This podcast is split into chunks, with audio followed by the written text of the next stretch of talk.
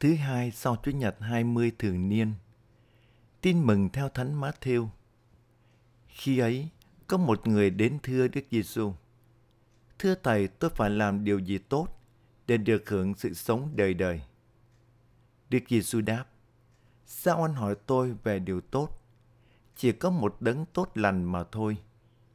Nếu anh muốn vào cõi sống, thì hãy giữ các điều răn. Người ấy hỏi, điều răn nào? Đức Giêsu đáp, ngươi không được giết người, ngươi không được ngoại tình, ngươi không được trộm cắp, ngươi không được làm chứng gian, ngươi phải thờ cha kính mẹ, và ngươi phải yêu đồng loại như yêu chính mình. Người thanh niên ấy nói, tất cả những điều đó tôi đã tôn giữ, tôi còn thiếu điều gì nữa không? Đức Giêsu đáp, nếu anh muốn nên hoàn thiện, thì hãy đi bán tài sản của anh và đem cho người nghèo. Anh sẽ được một kho tàng trên trời, rồi hãy đến theo tôi. Nghe lời đó, người thanh niên buồn rầu bỏ đi vì anh ta có nhiều của cải. Kính thưa cộng đoàn, chàng thanh niên này là một người tốt và có thiện chí, nhưng anh ta còn ích kỷ và hẹp hòi. Anh chỉ nghĩ tới việc thu gom vun vén cho riêng mình mà thôi. Anh đã có của cải vật chất và nhiều thứ, mà còn muốn được thêm, chứ không dám mất đi. Anh không muốn mất của cải, nhưng muốn cả sự sống đời đời. Khi đến hỏi Đức Giêsu, tôi phải làm điều gì tốt để được hưởng sự sống đời đời? Người thanh niên này nghĩ sự sống đời đời như là tiền công cho những việc tốt lành mà anh ta đã thực hiện. Đức Giêsu sửa lại cách nghĩ đó. Sao anh hỏi tôi về việc tốt? Chỉ có một Thiên Chúa là đấng tốt lành mà thôi. Đối với Đức Giêsu, điều cần thiết và quan trọng hơn mà chàng thanh niên này và mỗi người tín hữu phải nhắm đến trong cuộc sống là gặp gỡ một Thiên Chúa tốt lành và thiết lập mối tương quan mật thiết với Ngài, chứ không phải là làm những việc tốt lành.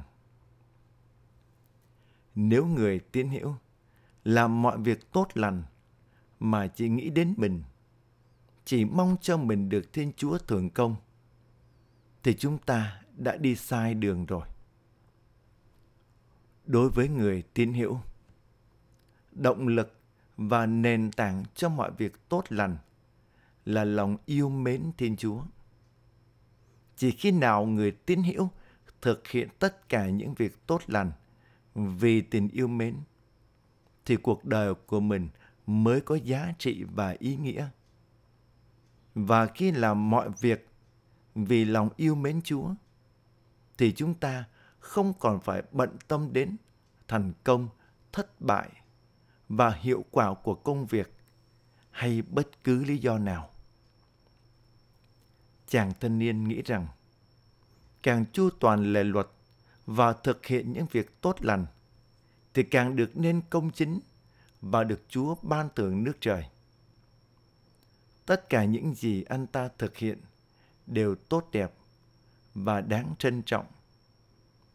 Nhưng nó chỉ quy chiếu cho lợi ích của anh chứ anh không mở lòng sống bác ái và liên đới với những người chung quanh. Đức Giêsu mời gọi anh ta, hãy đi bán tài sản của anh và đem cho người nghèo. Anh sẽ được một kho tàng trên trời, rồi hãy đến theo tôi. Nghĩa là anh ta cần phải ra khỏi chính mình và sống bác ái với mọi người. Nhưng anh không thể sống bác ái tâm hồn anh không thể chịu đựng được việc phải chia sẻ của cải vật chất cho người khác. Anh tìm sự sống đời sau, nhưng lại vướng bởi vật chất đời này. Anh muốn làm môn đệ thầy Giêsu, nhưng tình yêu của cải mặn hơn. Xin cho người tín hiểu biết từ bỏ và bán đi những gì ngược lại với những giá trị của tin mừng, để sống trọn vẹn cho Chúa và tiến bước theo Đức Kitô. Xin cho chúng ta biết sống bác ái với anh chị em chung quanh và đặc biệt biết làm mọi việc chỉ vì lòng yêu mến Chúa mà thôi. Amen.